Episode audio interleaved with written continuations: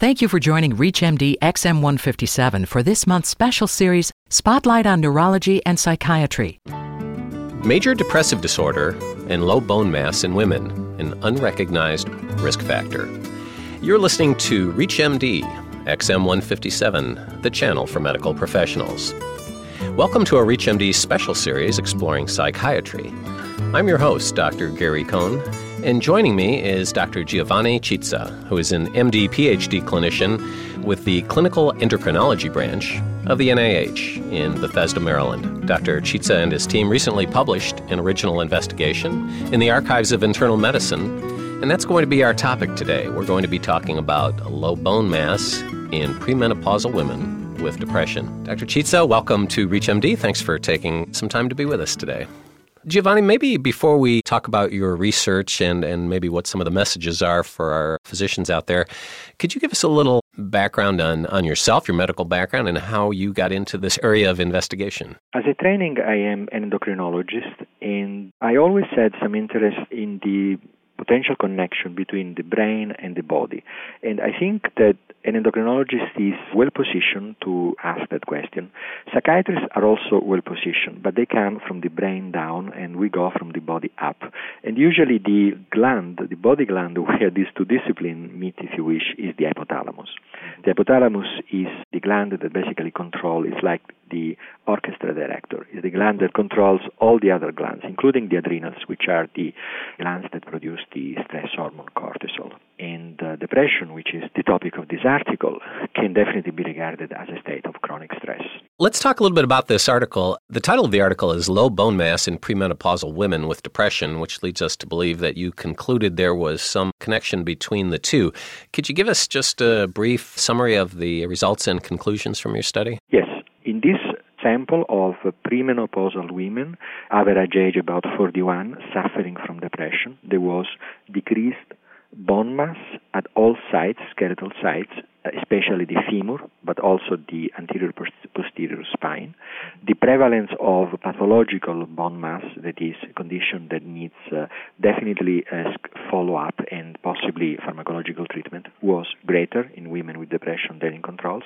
And biological factors, including cytokines and hormones, were definitely one of the potential link between a psychological condition, depression, and a physical condition, low bone mass. And what about the uh, magnitude of that association? How would you compare that to other things that we have heard about, normally considered to be risk factors for osteoporosis? That's a very good question. And as we all know, immediately past the menopause, there is a bone loss, which is due to lack of estrogen. That bone loss is about 2 to 3% a year.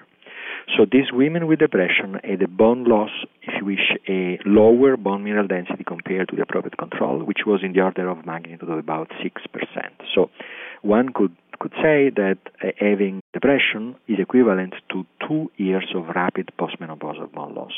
It is, if we want to compare to other known factors of osteoporosis, such as uh, lack or uh, paucity of calcium intake or smoking, we also have similar uh, magnitude. That, that is, depression induces bone loss, which is comparable to, to smoking or not drinking enough milk. Would it be accurate to say that while many of us would expect the aging relationship, and many of us talk to our patients about smoking and calcium intake, I'm guessing uh, not too many practicing physicians make that association with depression. Has that been your experience, or, is that how you see it? Yes, definitely. Unfortunately, the awareness that a, ment- a psychological condition such as depression may cause bone loss, as well as other medical consequences, including cardiovascular disease, hypertension, and others, is not, unfortunately, very common. Mm. So, definitely, that is a problem. But if I may, I also would like to add that it's not so easy to recognize depression, even for a practicing physician. If you do not ask the right questions,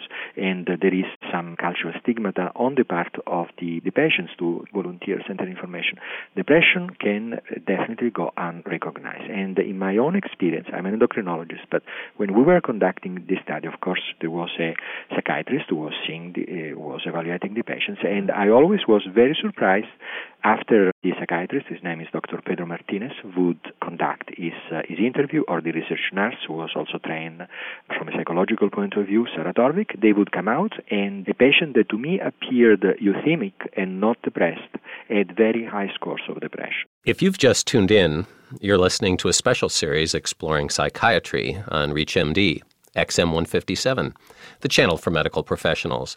I'm your host, Dr. Gary Cohn, and I'm speaking with Dr. Giovanni Cizza, and we're discussing low bone mass in premenopausal women with depression. Giovanni, you talked about the uh, difficulty in recognizing maybe subclinical depression in in our outpatients. Let me just clarify something in your study. Were the women who were defined to have depression in this study were they all on medications, some on medications? Most of them were. The number is 89%. This study was prospective. So that is, we wanted to follow the subjects for three years. So it would have been definitely not ethical to deprive them of a, of a pharmacological treatment that they needed otherwise. And that's one of the features, and if you wish, maybe one of the limitations of the study, but we could not possibly do the study otherwise in humans. However, if I may add, there has been recently a study conducted in experimental animals where the animals animals experience bone loss as a result of severe stress. So there is data in, of course, not in human species, but in other species that depression can cause a chronic stress, which is equivalent of depression, if you wish, can cause bone loss. And also, in this study, they identified the potential mechanisms, namely alteration in the sympathetic tone, which is, uh, as you know, one of the two main uh, effectors of the of the stress system. One is the adrenal axis and the cortisol, and the other is are the catecholamines, uh, which are secreted also by by a part of the adrenal gland called the medullary gland. So we've got obviously some human studies, we've got some animal studies. What's your group planning in the future in terms of future research in in this area? I think the it is extremely important to conduct long-term studies. The power study was long, three years, but I wished we could have done a longer study. Maybe in the future we will follow those subjects or, or, or subjects with similar conditions for a longer period of time, and by that I mean eight, ten years. Mm-hmm. Definitely, we need to do a similar studies, a similar study in men, because although the, the difference in bone mass that we see in depressed men compared to depressed women is smaller, if you are a man, you need to lose less bone to be at greater risk for fractures. So I, I think it would be important to conduct a similar study in uh, in men as well. Giovanni, when this study came out in archives, could you share with us some of the feedback you've gotten from your colleagues, either uh, positive or negative? Were people surprised? Were you surprised? Well, my collaborators and co-authors, this was a collaborative study. Many institutes were involved, and there was a large group. There are more than ten authors, but many more people participated. Some are acknowledged. They, of course, they were they were thrilled. They were very pleased. I must say that it was not, it's never easy, but in this case it was not easy to publish the study, in part because of the innovative message. As far as colleagues are concerned, they were surprised, and now I hope, even in our outpatient clinic, when we see patients with osteoporosis, I think they're thinking about depression a little more often. So, and there is some skepticism, and, and there is some resistance in uh, certain groups, but I, I'm not sure how substantiated by facts this resistance is as compared to being dogmatic. And I'm alluding to a group of people who really do not believe that such connection between uh, the psyche and the body exists. We've thought that many times before, and sometimes it just takes a while to, to go along. Do you think there are teaching opportunities? For example, do you have the opportunity to lecture or teach residents or fellows or students? Uh, do you think this is something we should be putting out there in, as more standard teaching about the subject? I do think so. I think that the curriculum of medical school should include a little more of these topics. I'm trying this year to go to two or three meetings, meetings where I usually do not go.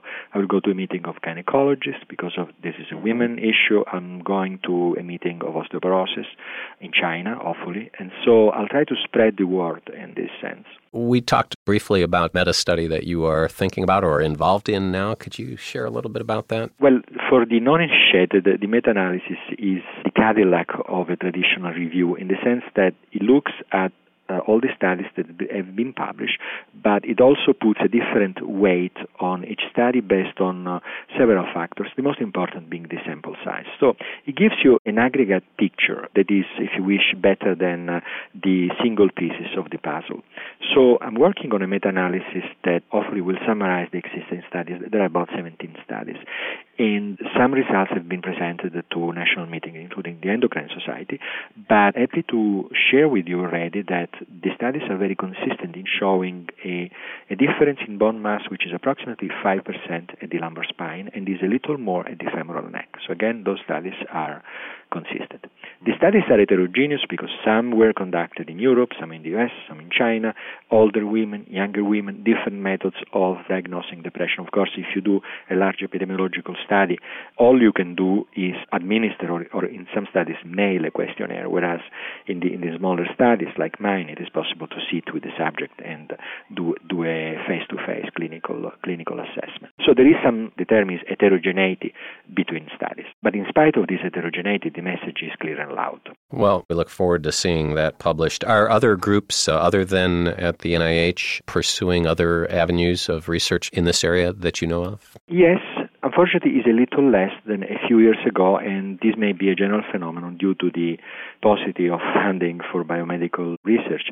It is an active area, and there are very good groups in the US as well as in Europe. What would be the take home message for the practicing physicians out there? I would give two messages. The first is a more general one that is when I share with my patients the fact that depression can cause something physical, bone mass, the reaction was relief. Those women said, I'm so glad to hear that because I am now able to tell my spouse, my children, that this is not all in my head. This is something real, tangible, measurable. So I think this is very important, and I hope this helps lift the stigma and the silence that there is too often around this condition, this suffering condition, which unfortunately to some extent we all share, depression. The practical message is if a subject, especially if this subject is a young premenopausal woman, has a fracture, think also about depression. Do not exclude depression as a potential cause. And if a young woman comes to the office of a psychiatrist, the psychiatrist should think about osteoporosis and consider doing some medical testing, whether it's a physical examination and a, family history or it is a DEXA it has to be decided on a case. DEXA is the test that is done, is a radiological test done to measure the bone mass. Has to be decided on a case by case basis. But these two specialties, psychiatrist and internist, should think one of the osteoporosis as as a consequence of depression, and the other depression as a cause for osteoporosis. Giovanni, thank you for uh, sharing your research with us. My thanks to Dr. Giovanni Cizza for being our guest. We've been discussing low bone mass in premenopausal women with depression. I'm Dr. Gary Cohn, and you've been listening to a special series exploring psychiatry on ReachMD XM157, the channel for medical professionals. To comment or listen to our full library of podcasts, visit us at reachmd.com. Register with promo code RADIO and receive six months free streaming for your home or office. Thank you for listening. Listen all month as ReachMD XM157, the channel for medical professionals, features a special series Spotlight on Neurology and Psychiatry.